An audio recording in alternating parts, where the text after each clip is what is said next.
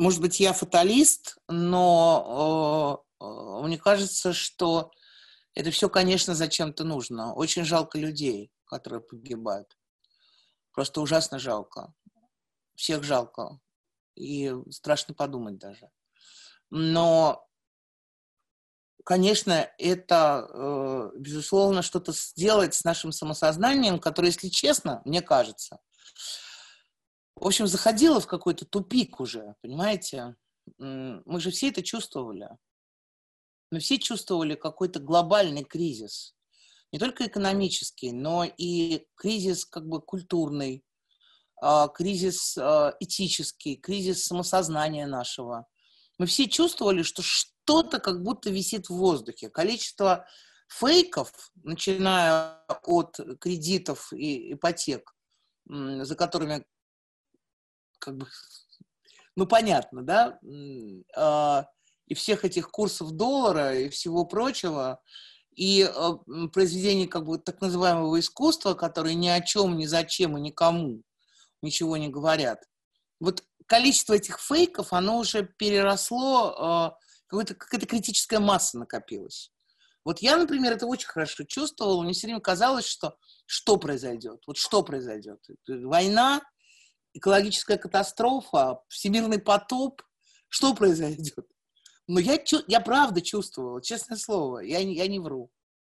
А, может быть, это вот это происходит, я не знаю. Но это, конечно, точно совершенно скажется на буквально всех сторонах жизни, включая культуру. Думаю, что те люди, которые, например, ну не все, но во многом задумываются над тем, правильно ли, что старики жили одни. Правильно ли это? Правильно ли м- не знать соседей в своем доме?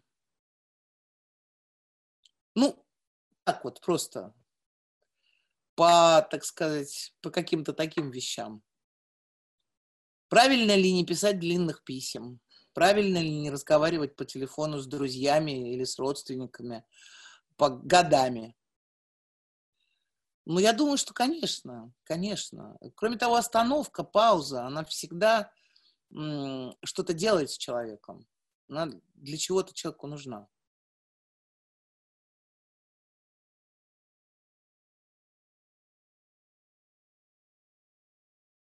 Студенты сидят по домам. И э, это для них э, очень тяжело, потому что, как я написала уже многократно, они там уже были. Они до центра Антон тут рядом провели свою жизнь в самоизоляции. Вернее, не в самоизоляции, а в изоляции. И их родители тоже. Поэтому для них это очень тяжелое возвращение в то, что им уже известно. А другое дело, что э, Всем пришлось наладить э, связь и подключить Zoom. И вот те, у кого м, не было компьютеров дома, пришлось их привести. И у них расписание. Они не сразу к этому привыкли, но у них занятия, собственно, э, м, только мастерских нет.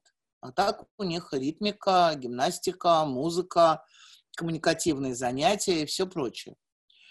А к тем студентам, которым можно, а, сотрудники ездят их выгуливать. А, вот, значит, мы забрали ребят из интерната. И они живут теперь с нашими сотрудниками в наших квартирах. Вот. Это наш совместный проект с фондом «Перспективы». И, кроме того, наши сотрудники 11 мая заходят в обсервацию а, в Павловск, в детский дом для детей с нарушениями развития, потому что там уже вспышка коронавируса. И ребят забрали из тех интернатов, где уже есть коронавирус. Некоторым студентам ничего объяснять не надо, они и так все хорошо понимают.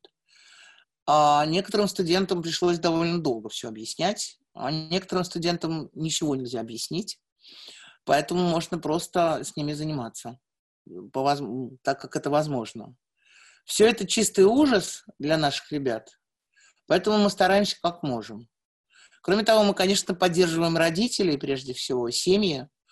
потому что наши семьи э, э, тоже по-разному. Есть состоятельные семьи, а есть семьи, которые без всякой пандемии жили на грани выживания, поэтому мы развозим все время продукты, лекарства и всякие предметы первой необходимости. Э, создана такая, такая история, которая называется «Перекличка». Вот, и при первой же надобности родители пишут, в чем они нуждаются. Вот. Кроме того, э, наши повара готовят бесплатные обеды для врачей. Кроме того, мы шьем маски.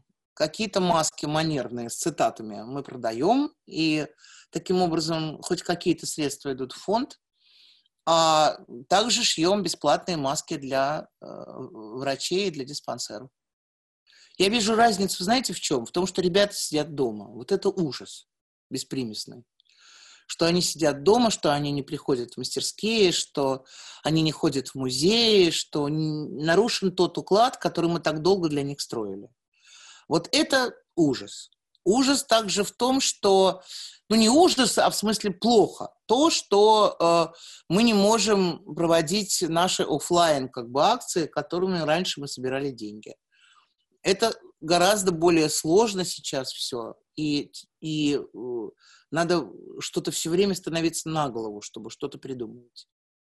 И тебе ведь как бы так вот ты звонишь, а, чувствуя себя ужасно виноватым, потому что ну вот человек себе живет, и вдруг ему звонят, и о чем-то его просят. Откуда ты знаешь, куда ты попал, в какую ситуацию? Может, человеку и без тебя тошно.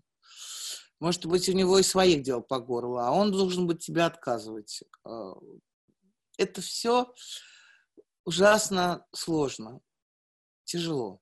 У меня нет паузы.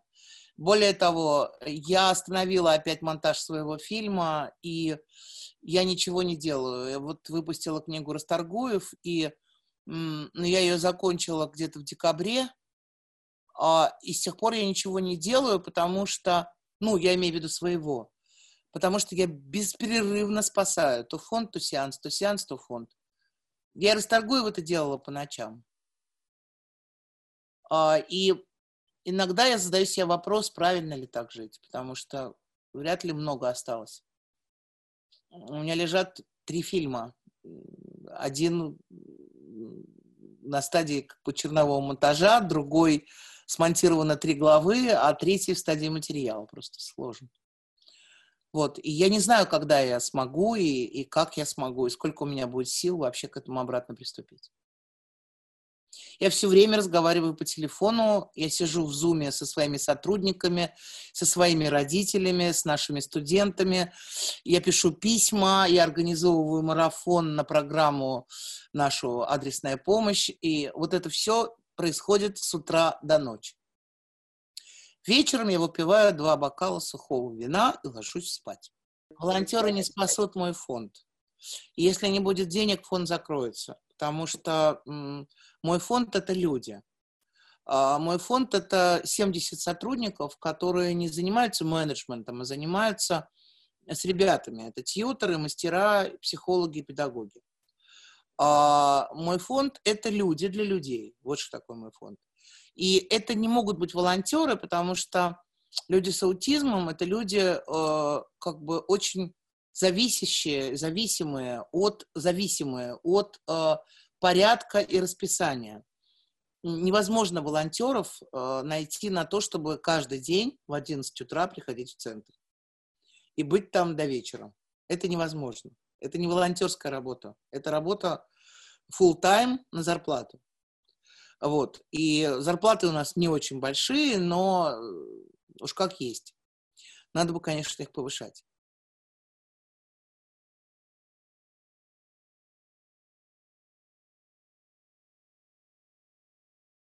Вот сейчас э, конкретно совершенно я думаю, что у меня появился новый способ проинформировать людей о том, что такое люди с раз. А вот эта история с Дау, да, когда они ездили на съемки, это было, кстати, еще до фонда, а, я читаю все эти бесконечные посты про то, как там а, над ними издевались, и что типа то, что они будут говорить, что над ними не издевались, этого не, это не означает того, потому что они не понимают. Вот это и есть тот самый момент. Это приравнивание людей с рас, например, к свинье. Или к, так сказать, а, не, не говорящему еще младенцу. Или к Наташе которая тоже лишена права субъектности. А моих людей с аутизмом вообще-то не обманешь. Их не обманешь еще больше, чем каких-то обычных людей. Я вот сейчас смотрю на диски съемки, которые подарили родителям после завершения как бы этой их поездки. Я смотрю, что они все улыбаются. Я вижу, что им хорошо. Но их лишают такого права, понимаете? они не соображают. Вот это, конечно, ужасно огорчительно. Ужасно огорчительно. Мы э, как бы посвящаем людей не только, что люди с раз э, такие же, как мы. Э, у нас, кстати, не только люди с раз, у нас и люди с синдромом Дауна, и люди с шизофренией, и люди с умственной отсталостью и самые разные люди, которые устроены не так, как обычные люди, да. Мы говорим о том, что мир нейроразнообразен, он разнообразен. А, и когда мы хотим, чтобы была какая-то норма, которая а, одних, одним дает право жить обычной жизнью, а другим такого права не дает, а, то это ну, в общем, тот самый фашизм, который э, мы так привыкли считать ругательным словом. Вот.